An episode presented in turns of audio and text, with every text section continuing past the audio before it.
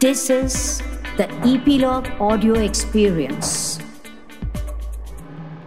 A quick disclaimer for our podcast, The SOS Show. Points discussed in this podcast should not be relied upon as conclusive medical advice in any case. The host shall not be a substitute for proper medical professional. You must seek professional help in case of any requirement. Thank you. Hi, guys. We are on the 98th episode of our mental health podcast, The SOS Show, with me, Suchita. And today we're talking about something very important, and that is childhood trauma. And how can childhood trauma impact the rest of our life, our perspective towards the world, our understanding of people? We are in conversation with Tom Mitchelson, who has written this very bold memoir, which is about his childhood trauma and the relationship he had with his father. I think it's very important for all of us to talk about whatever traumas we are going through, especially the childhood trauma. And I think this is one of my biggest takeaway that as a culture, we must put this out there so that it's an, it's an open and talking about it lets it go almost 100% as was the case with Tom who is now raising his 7-year-old kid. Hi, Tom. Welcome to our podcast, The SOS Show. And thank you for joining in. And uh, thank you for sharing your lovely and very emotional book, Don't Ask Me About My Dad. And um, thank you for today's episode, where I think is going to be slightly emotional for our listeners as well when they listen to the story of yours. Thank you very much. I'm really happy to be chatting to you. And uh, Tom, you shared your book with me, and it is such a nice, such a interesting narrative, such an emotional narrative. And now we are sitting here and we're going to be talking about that. But before we sort of get into the part uh, of the book. I just want to sort of tell you that a couple of things in your book just made me so happy when you were talking about your Indian friends and your Indian connection uh, and uh, your grandfather, uh, you know, naming his house after Lodi and your Indian friend Jignesh Patel. Tell me about your Indian connection. Well, my grandfather was born in India. Wow. So you're an Indian, half Indian. Yeah, yeah, sort of. Yeah, yeah, whatever that makes me. Yeah, and then and then um, and then it was. Uh, oh man, I'll probably get it wrong. Nanatal, Nanatal, but it was the north of India. That was where he was yeah, it's born. Nani, it's Nainital. Okay, okay, Nani, Nainital, and Okay. um, yeah, and then uh, and he uh, he grew up in India, and then he served in the British Army. In Mhm. uh, he was in Hong Kong at the time, and then actually Mhm. he was um, captured by the Japanese when Hong Kong fell uh, at the start of the war, and he spent Mhm. four years in a Japanese prisoner of war camp. But he had a Hmm. very him and my grandmother had a very special relationship with India, so they kept going back and uh, they loved the country and travelled a lot around it. And I've been fortunate enough to go there on a number of Oh. occasions, and um, Okay. yeah, it's a it's a it's a wonderfully huge, incredibly Yeah. large country with Yes. so much um, so much wonder in it, and um, Yeah. and uh, the uh, yeah, the India's a very special place. Awesome. Tell me, Tom, your book is about your father playing a very special role in the book, specifically because of the violence that you went through in your childhood and uh, the dichotomy of it, your love and your hate relationship with your father as you were growing. Yeah. It's not easy to write personal stories, specifically coming from uh, a childhood that was full of violence. Tell me how how did you how did you pour it out? How long did it take for for you to sort of get it all on paper? What did you go through while you were writing? Well, I mean, I wrote it pretty quickly. I think Hmm. um, it- maybe in about four months. Wow. However, um, I spent a lot of time thinking about it beforehand to Mhm. the point where I thought my book's going to be 82,000 words, and it was exactly 82,000 words. You know, I, I didn't make a Mm. plan, but I ju- and I made lots of notes, but I just spent a lot of time thinking about writing it. And for me, I was a writer. I am a writer, and so mm. it was a mm. very natural way of dealing with some of the emotions that it it it, it brought up in me. Mm-hmm. Um, so you know, I, I felt that that was that was the thing to do, and I spent a long time. I mean, up until the age of forty, I had mm. kind of mm. buried everything that had happened when I was mm. growing up, and by that I mean not that I didn't know it had happened or mm. that I didn't think about it, but just that I thought about it in a kind of way. Well, that was not an easy time, was it? And if I talked about it with my mum, that's kind of how we talked about it. What a crazy time it was growing up. But we wouldn't really go much further than that. And I lived so much of my life now, I understand, now I look back, yeah. with so much turmoil going on inside that was hmm. caused mm. yeah. certainly by what we went through as kids. Um, and so writing it suddenly, you know, there was a whole process of kind of realization about what had happened to me and that it actually meant something and it was not insignificant and it had had a great effect on me. And it took me a very long time to realize that. And then when I did, because I was a writer, it felt very natural for me to just begin to write about it. And also, I'd always written stories, short stories, some fiction, some, you know, real life stories, but in newspapers in the UK, and I'd had a book published before.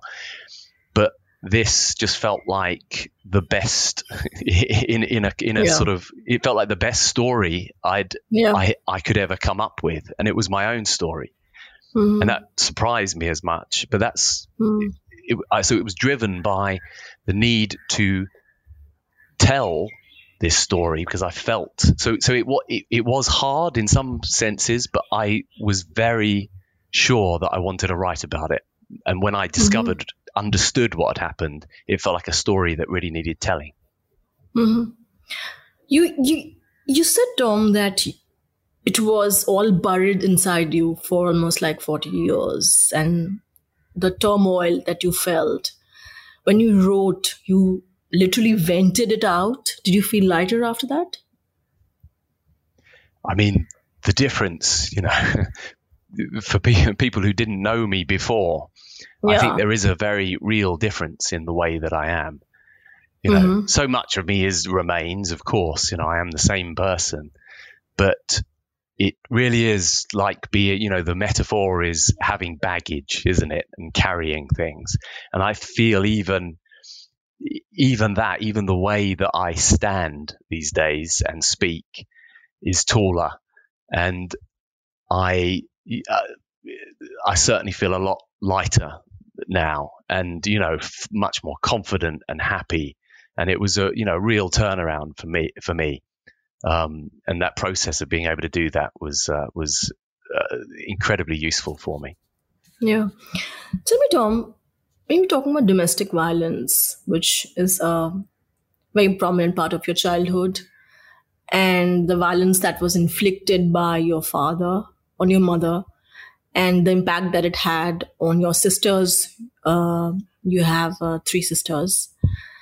Yeah, domestic triplet violence, sisters, uh, triplets, identical triplets, triplet yes, sisters, yeah. identical triplet sisters, yes, and uh, you know, domestic violence is something which is a very prominent part of a lot of people's childhood, which is in yeah. India, which is abroad.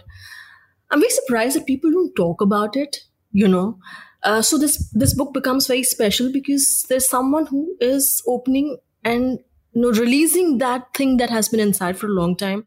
So when we talk about domestic violence and we talk about A not talking about it, what is the kind of response so far when the book has got released? Uh, uh, ha- do you see people becoming more forthcoming and talking and calling or writing to you? It's incredible. You know, as soon as mm. I mean, I lived all my life not really having these types of conversations. Yeah. You know, deep emotional conversations that really mean things. And now the book is out there. I've been blown away by the response uh, and how yeah. much that opens people with similar experiences want to share Yes. it because it's a it's Yeah. you know if it, I'm making myself available to talk about it I want Yes. to I want to tell that story and it connects with a lot of people and Yeah. it's it's hard to have those conversations though isn't it uh, Yeah. from our past because I mean certainly for my why didn't I speak before because it was too painful and I didn't Yes. understand it Yes. and where do you start that conversation and also you feel slightly you well i felt a lot of shame about it i didn't want my family to come from that background so i kept quiet you know i kept quiet Yeah. about our relative uh, um, you know we were poor relatively you know we we uh, we were fortunate in lots of ways but we we didn't have any Yeah. money um, and I felt shame about it, and I felt shame, and I also about my dad's behavior, and I also felt loyal to him. You know, Yeah. how could I t- tell his secrets, tell his dark story, because I would be betraying my dad. And you know, no one spoke about it. My mum didn't really talk about it. Um, it was our sort of secret shame that went on inside the walls of our house. And Yeah. you know, the thing is that when some of those violent incidences from my past spilled out onto the street, Yeah. what I mean by that is, you know, my mum would run out the house, my dad would drag her back by Yes. her hair or, or, you know, whatever, whatever way. Um, people, and this was in the 1980s, I think attitudes in the UK have changed uh, a, a little Yeah. bit, but um, Yeah. but our neighbors would see you know they would see that and uh, sometimes the police would be called so sometimes people would act but more often than not they would watch from their windows Yeah. um, like it was theater you know um, yeah. and so everywhere i looked people were quiet people um, people didn't speak out they saw Yes. what happened and um, and I think it's mixed, yeah, you know, loyalty to my dad, but also but also real sort of shame about what was happening, and just too complicated and too difficult for a child to work out and understand where to begin to start sharing that story. Yes. Yes. Tom, so I'm going to come back to these two words, quiet and uh, shame, in a in a moment. But before that, now you're a father yourself. Uh, you have a son, and uh, and he's growing up. Tell me, how do you feel as a father, coming from a from a very tumultuous childhood? Now you have to take care of your son do you feel vacuum areas of your life in your life right now where you feel you are struggling with because the trauma that you went through I don't feel that I struggle with it, in all honesty. I mean, there are, I feel, you know, confronting it, writing about it in this book has released so much of that turmoil that I talked about. Um, yeah For a long time, though, I couldn't really contemplate having a kid because I think that Mm. my association with childhood was one of pain and sadness. And so the idea, without deconstructing what had happened, yes the idea of having my own child just filled me with sadness, and I didn't know why. So I just thought, well, it's best not to do it. and Yeah. um, but you know, slowly I kind of softened in some ways, and I, you know, I, I met someone, I fell in love with her, and we decided to have a child. And actually, I found it liberating and wonderful, and I felt very confident as a parent. Um, Mm. Perhaps strangely, but in Yeah. a way, I look at it like I wanted to. I knew exactly what he needed because it was sort of the things that I hadn't had, and lovely I, and so it's been a real pleasure just to be able to give him that. We have an amazing relationship. You know, it, it feels really close, and I've done a lot of taking, up- you know, the, the the job of taking care of him. But certainly when he was small, he's seven now. But Mm. um, I, you know, it really feels. I saw. So, I mean, part of how I kind of realized everything that had happened to me, or maybe that it had had a bad effect on me, uh, yeah. was looking at it through his eyes because suddenly I could see this child who was four years old and the innocence and the purity in a child that age. And I started to think to myself, well, what if he had seen the things that I had seen, and what if the things that had occurred to me had happened to him? Yeah. And of course, I was like, horrified by that thought, and I could see and understand the enormous effect that that would have on Yeah. his character. Yeah. Um, and when I saw that, that really helped me to understand my own past. And Yeah. um, it very much feels like sort of through my own son, I've kind of repaired myself a bit. You know, Mm. just just yeah. given him what I didn't have, and it's Yeah. been an absolute joy, really. Yeah. Yeah, yeah. That's that's lovely. Through your son, you repaired yourself. I think that's such a beautiful thing to say. don't tell me, parents are somebody children, of course, totally rely on, and suddenly you have one of your parents, um, you know, abusing uh, you, your family, your mother. You mentioned this in the book as well that you know you lost lost trust uh, or you know with everyone around you you you couldn't trust uh, anyone around you because of course you couldn't trust the closest person uh, you know who's uh, who ideally you know should you should trust. So when you lose trust your basic need for existence or for human connection is trust. When Yeah. you lose trust in your parent how was your how was your child your adult your uh, adulthood like when you were in your teens? How how did you feel about life and about people and your friends and uh, and about you know about general living what is your character like well, I I grew up very secretive.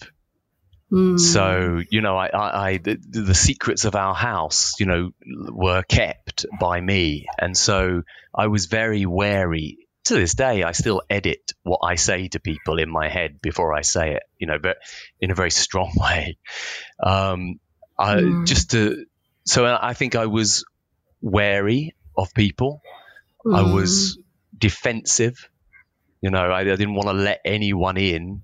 And then also, I didn't want anyone to see the real me because I didn't know Mm. what the real me was, but I didn't want anyone to go anywhere near it because if they did, they Yeah. would sort of see the shame of my house and they would find everything. So I absolutely put up an act, I think, as I grew older to keep people away. You know, like I developed a character that was me, parts of me, but Yeah. I developed a character to to stop those awkward questions, to keep people at a distance. And all this is without understanding it, just just naturally. I just this is just what I did. of course yeah Um, and I, yeah, I feel, I think that it just made me very on edge. But the other thing it did was that it made me constantly seek peace.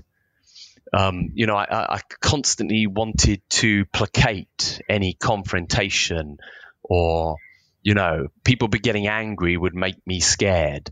Uh, you know, like even sort of good, healthy anger, you know, would, would trouble me a lot. And as a Yeah. kid and as an adult, and I constantly wanted to make everything okay because that was my job as a kid when the violence erupted.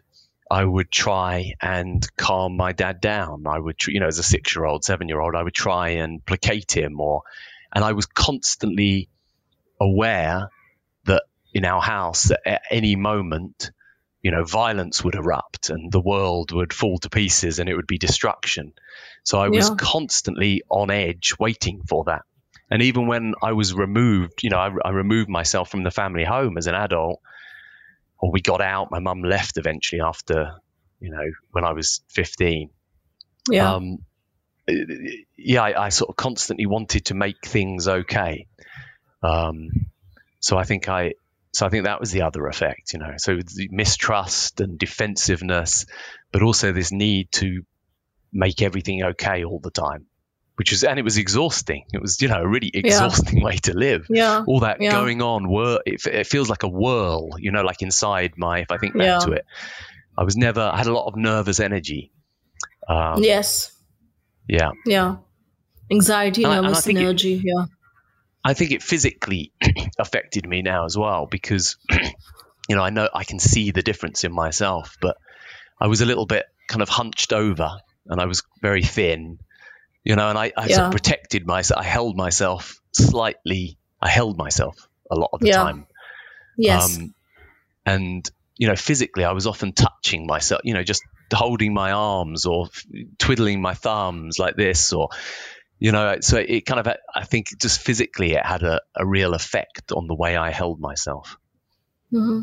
Did that mistrust, which you had, uh, spill into your relationships? You you have written a lot about your relationships later on um, yeah. uh, and your friendships did that did that spill in those areas and also in your professional life yeah well i think in my prof i mean first of all in my professional life i mean i never had a job where i worked for someone you know yes. like i couldn't and i I didn't understand it at the time. I just thought, well, I have to make my own way and I have to do everything myself. And I didn't, you know, the last thing I wanted was someone in authority telling me what to do in any way. It mm. made me feel physically sick. You know, even if I had a, you know, if I'd worked for a couple of days in an office as a temp or something very early on in my adult life, you know, I would, I would almost shake with nervousness about that dynamic of having someone, you know, and so, so that had obviously a huge effect eh, on me. I, I had to sort of strike out on my own and make my own career without any sort of yeah. structure or basis. So professionally, it did. You know, I, it's wonderful. I've had amazing friends in my life, and they've become incredible friends now. You know, like mm. that moment of showing themselves, showing myself to them, saying, "This is yes. who I really am. This is what happened." Yeah. I think for a lot of people, a lot of my close friends, it kind of filled in a lot of dots, so they understood me suddenly a lot more. Um, but also just showing yourself as a person and saying, "This is who I am."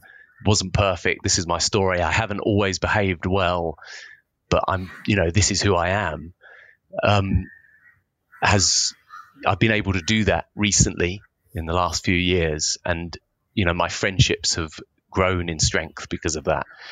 And mm. and I think with relationships, romantic relationships, I think that I I kind of looked for um, women that you know sometimes uh, I wanted kind of I felt like I connected with people that were quite troubled themselves. Mm. I was troubled, you know, and, and I feel like that yeah. trouble sometimes that trouble uh, it kind of made everything quite exciting. You know, like it kind of it felt big, and and you know when you connect with someone who perhaps has their own trauma of the past um, that's not resolved, it kind of created a lot of fireworks, and I think I kind of sought that on a level. You know, so I had.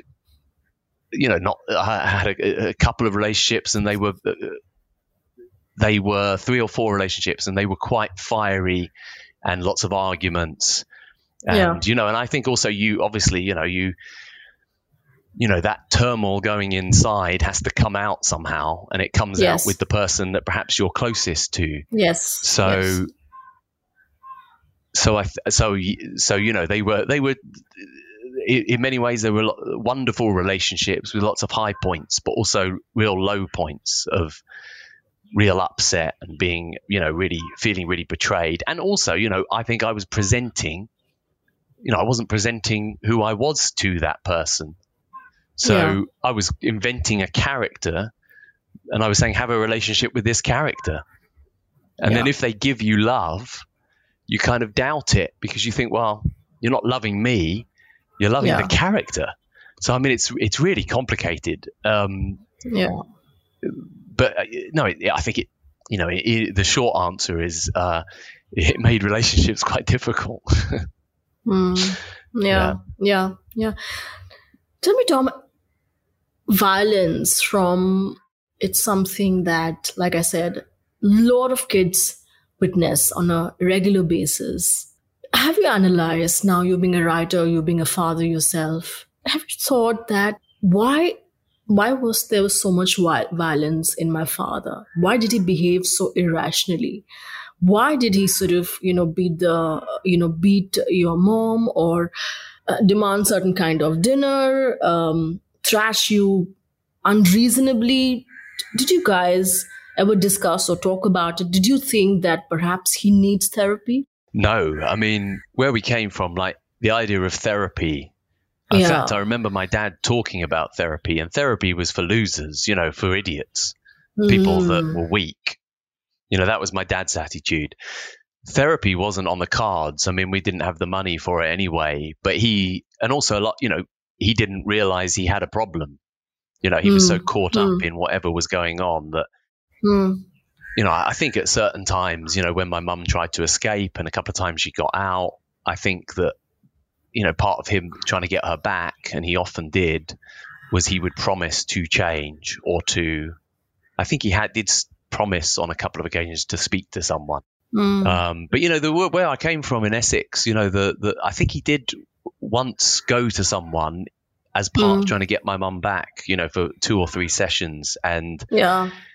But you know, the guy that was the therapist, I think ended up in um, he's dead now. I know this. So, uh, but it, but he ended up in um, uh, in prison at one point for for abusing his. Uh, um, patients, you know, like so. I do, all I oh. mean is that everywhere we looked, kind of the world seemed really bad. You know, it seemed sort of full of full of yeah. people that will let you down. Mm. Um, and I, I don't know. I don't know. I, I couldn't ever talk to him about it. I don't know why he was the way he was. I know though that through bits of conversation that either my grandmother had with my mum or some bits I did talk to my dad about, um, I know that his dad hit his mum, and sometimes, and I, I think it they were rare occasions, but I know it did happen, and so I think obviously he saw that kind of behaviour. So, mm. and I think it is possible ago, although I don't know, through things that my dad said that his mum was particularly cruel to him. Mm-hmm. In, you know, she loved him a lot, I think, but she also punished him in, you know, unspeakable ways with sort of mm-hmm. beatings mm-hmm. and, and quite, I think she humiliated him in lots of ways. And certainly mm-hmm. as he grew up, his anger was mostly directed at women. You know, he was, he, um, he never really hit me uh, it was always yeah. my mum. And then as my sisters grew up, he hit my sisters, yeah. and he was yeah. horrible to them. And you know, just just you know, they were his daughters, and they were lovely little girls, and he was incredibly mean and spiteful to them. And I think he had a particular hatred of women, and I don't know where mm-hmm. that came from, but perhaps perhaps something mm-hmm. to do with the way his mum treated him, what he saw mm-hmm. when he grew up, he was mm. horrifically angry. I mean, you know, you you know, obviously, but but um, he was f- furious, you know, and mm-hmm. and it would erupt, and it was like nothing I've ever seen since, you know. Yeah, hating women. You, you know, do you think because as we're talking about violence, and because you have a certain amount of intellect, as you've written the book, we talk about violence when it comes from men do you think, as you mentioned the point, that hating women is something that somehow penetrates the psyche of a man? Could it be due to uh, the pressure or responsibility that comes with becoming a father, like like your father had to raise three daughters and one son and three daughters? Culturally, is considered a huge responsibility. Uh, there's a gender thing there do you think if we penetrate deeper into that aspect, the cultural aspect, the way the society perceives things, uh, puts a lot of pressure on man to uh, take care of the family and says that uh, having girls is added responsibility? Could that be the reason of him being violent at various points? Could that be the reason of men being violent generally with their uh, families? Well, I mean, I think it's interesting. I think my mum used to think when it started after they married, you know, they were young Yeah. when they got married. Of course, yeah. Tw- my mum was 21, my dad Yes. was 24. And then the, Yeah. the, the my triplet sisters, identical triplet sisters, were born Yeah. very soon after they got married. So he was a Yes. father, you know, living in a council house in Yeah. Essex with Yeah. a wife, three kids, and he was a young, immature man. Correct. So Yeah. I think that brings all sorts of, uh, yeah, it's huge responsibility, but fear, you know, Yeah. I think he was scared of it. I think he didn't want it. I think, you know, it built resentment. And I think Yes. all of those things can add to the pressure that, um, that someone feels, obviously. Yeah. But, but of course, it's no, there is no excuse ever for it. And Yeah. I think, you know, and also you, you only have to think that there are men back at the Mm. time that my sisters were born who were Yeah. also, you know, had a family, had a, had Yeah. those responsibilities, had the pressures that, you know, it's a little bit different now. Mhm. Um, where you know things are shared more equally in the, the world today between men and women to some Yeah. extent but Yeah. even back then, you know, there were men that were able to take the responsibility uh, of a family life, bills to pay, even if they're not particularly good at those things, and don't turn Yeah. towards violence. So I, I certainly think those things added pressure, and I think that probably made him drink because he also drank alcohol a lot. He's yes. an alcoholic, I think, and I think Yeah. probably to escape to escape some of those pressures he felt, he drank, and the drink exacerbated his natural tendencies towards violence, which perhaps had been kind of, you know, taught to him at an early age, maybe. hmm Do you think that if he would have spoken to someone openly, you know, perhaps he would be less violent? Do you see that there's a gap in human relationships when it comes to connecting more and speaking yeah. more? And the trust factor somewhere keeps Yeah. going down and down and down. And that leads to a lot of things, including domestic violence. Do you think that we can tackle this better now? Well, I think that, you know, uh, sort of anger Yeah. wherever that comes from and i'm talking not not kind of good anger but but um you know this kind of furious anger that spills over into violence and screaming Yes. Yeah. i think that you know we look at we look at other problems in the world like drug addiction or you know and we we seek to treat it don't we we we kind of there are treatment centers you know we understand what alcoholism is we know that people need help and they're not trying to necessarily destroy everything, but they're deeply unhappy. And perhaps Yes. if we looked at anger in the same way as something Yeah. that could be treated, you know, maybe that is that is the answer. And I can't say whether. I mean, the pro- the problem is, I think, when you are that angry and you you commit so many heinous acts, Yes. you know that you are Yeah. full of your own shame too at, Yeah. at behaving like that and i Yeah. think that it's very hard to then hold your hands up and go oh you know i'm sorry i you know beat my wife but i want to get better i'm so angry i don't know where it comes from please help me because you know he denied ever doing it you know to, to, to- Yes. w- w- Yes. he never ever Yeah. Said, That's what I did. I once had a confrontation with him and he denied it. He just Yes. couldn't take it on. He couldn't take, he couldn't own up to it. He couldn't take the responsibility because I think if he had have taken that responsibility, it would have been too painful for him. You know, he kind of destroyed his family. He behaved Yeah. appallingly. So I think like he would have had to take all that on and he wasn't ready to do that. But I do think Yeah. it's an interesting idea that you might be able to treat anger and violence, you know, as as you would with an illness in a way. Yeah. Yeah.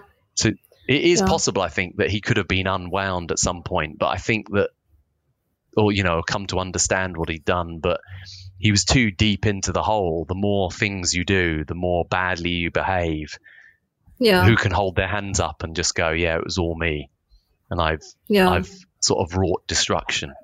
Yeah, I think I think we don't pay attention to anger and violence even now.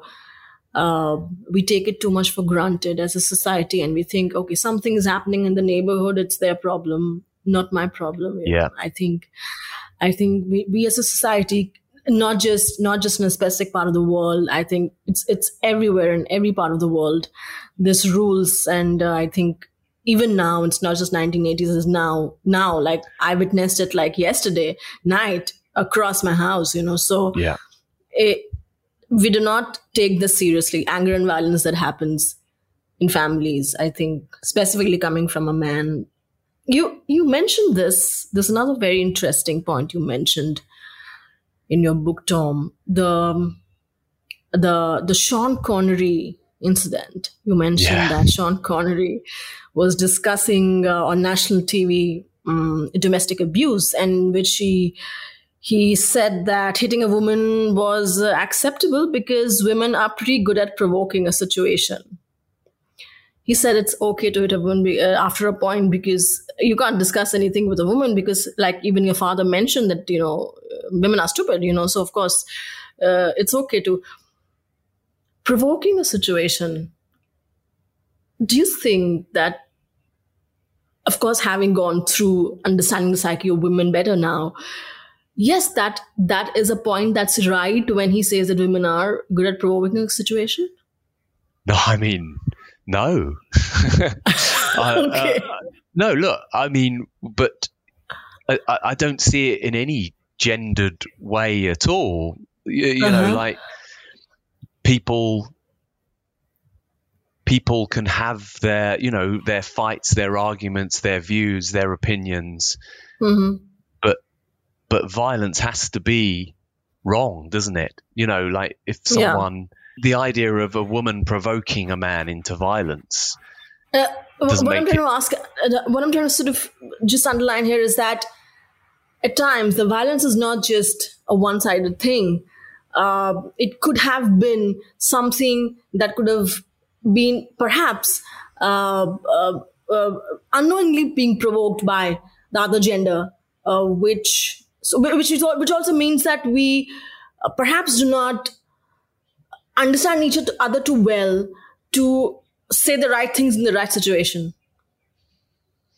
Yeah, well, I'm sure that's true. I'm sure that's true that that um, you know that that that that can easily happen. And how can we ever know the right thing necessarily to say? And you know, Yeah. Um, but the idea that that I mean that's that would be the that's sort of the suppression of women, isn't it? The idea that Hmm. men can provoke, women can provoke, but then when women Yeah. provoke, there is Yeah. a ultimate punishment for it. You know, while Yeah. the man can provoke. I mean, my, you know, my mum, my mum certainly didn't provoke my dad, and he he looked for i mean she could have done anything and he would find provocation in it yes.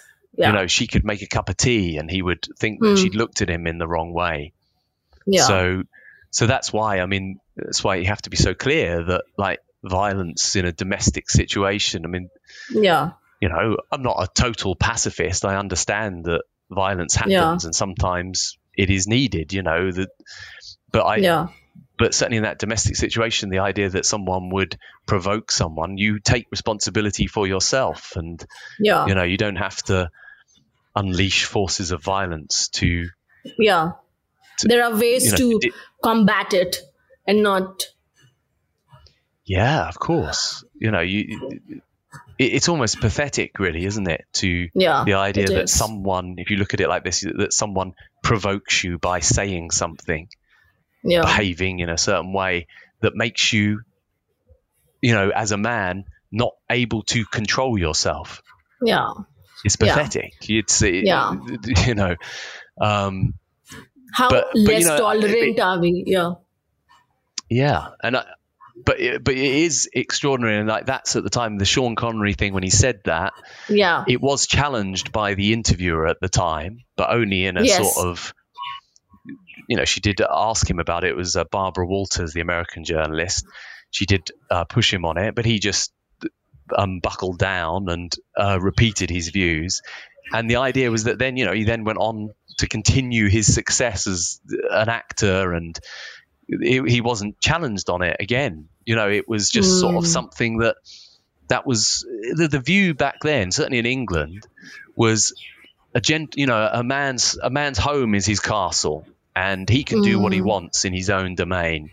And even the police, when they were called to our house, uh, yeah. it was always, I think it was called a, a, a breach of the peace. Mm, mm, you know that mm. that that that the, uh, that someone would hear the screaming and the neighbor would call the police and it would be a breach of the peace. It wouldn't be domestic yeah. violence. It wouldn't be assault or ABH or GBH, you know, grievous bodily harm. Or it would be, it would be breaking the peace. You know, that, yeah. that was the law at the time. Yeah. people, you know, and the police just said, well, that's your business, really. What goes on in your yeah. house. That's what. It's still there.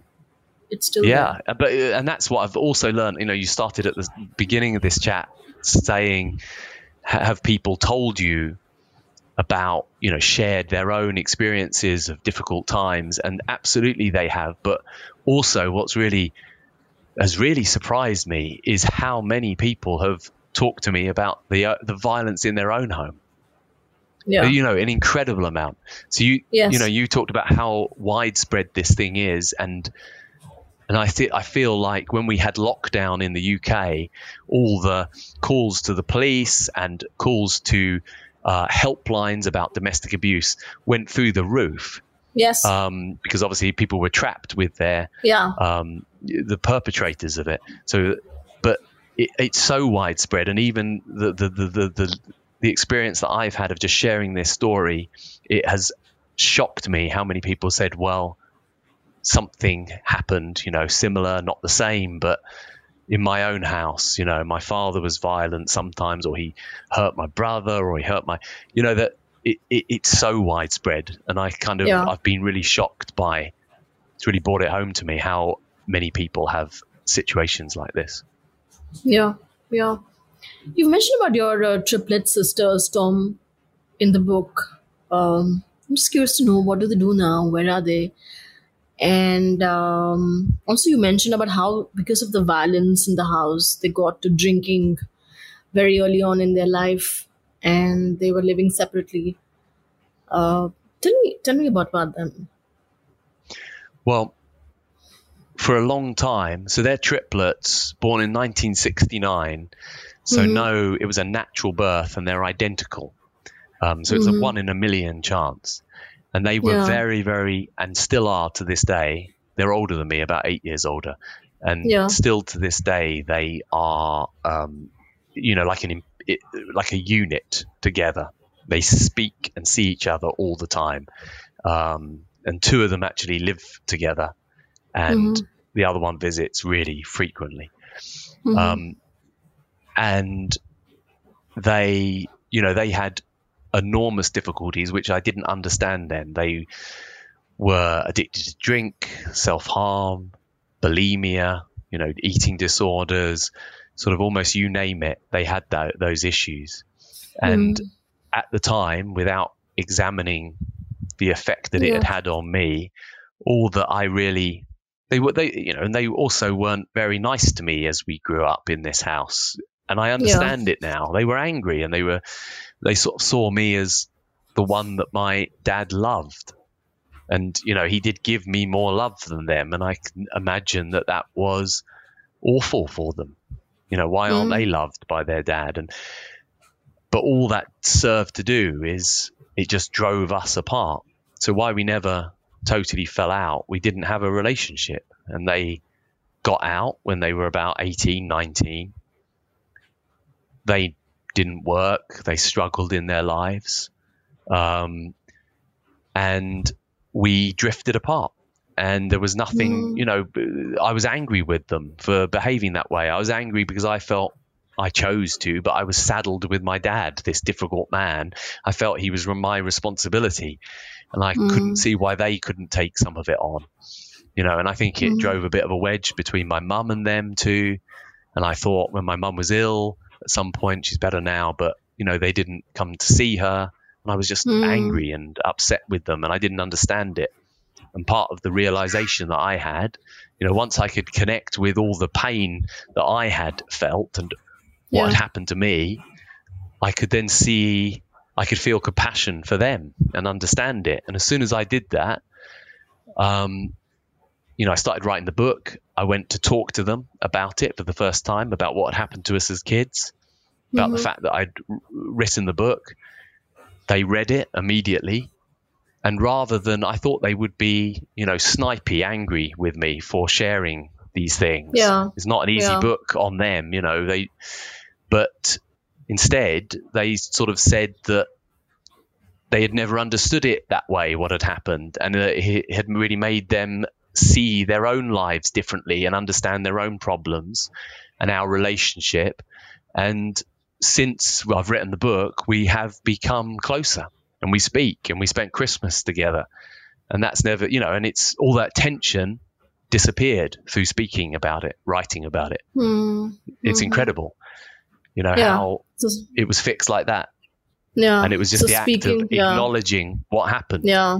and said, This happened. It's our story. It's my, my, I'm telling my story. It's your story too. You're part of it.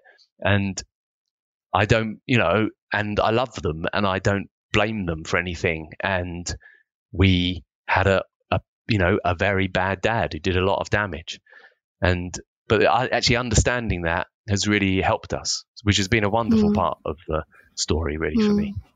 I think I think that's a great, great, great takeaway for our listeners. Just understanding the situation, communicating and talking about it, and uh, perhaps more laws to be made to reduce domestic violence can really, really help in everyone. I think so, and I think just when you talk about it and you get it out there, I Yeah. mean, I have, you know, I was on some level worried about it at the start, but all I have been met with from sharing this story is understanding and love. Mm. Lovely. Lovely. Great. Understanding is, and love is what you've met. So people out there are identifying because, of course, it's a very prevalent issue and something that needs to be tackled by society at large. Yeah. Yes. Great.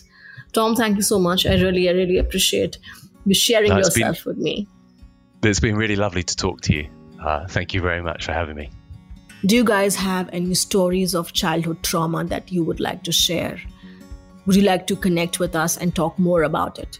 We are open. Do connect to us on our Twitter, our Instagram handles, the SOS Show Pod. You can also find me on LinkedIn.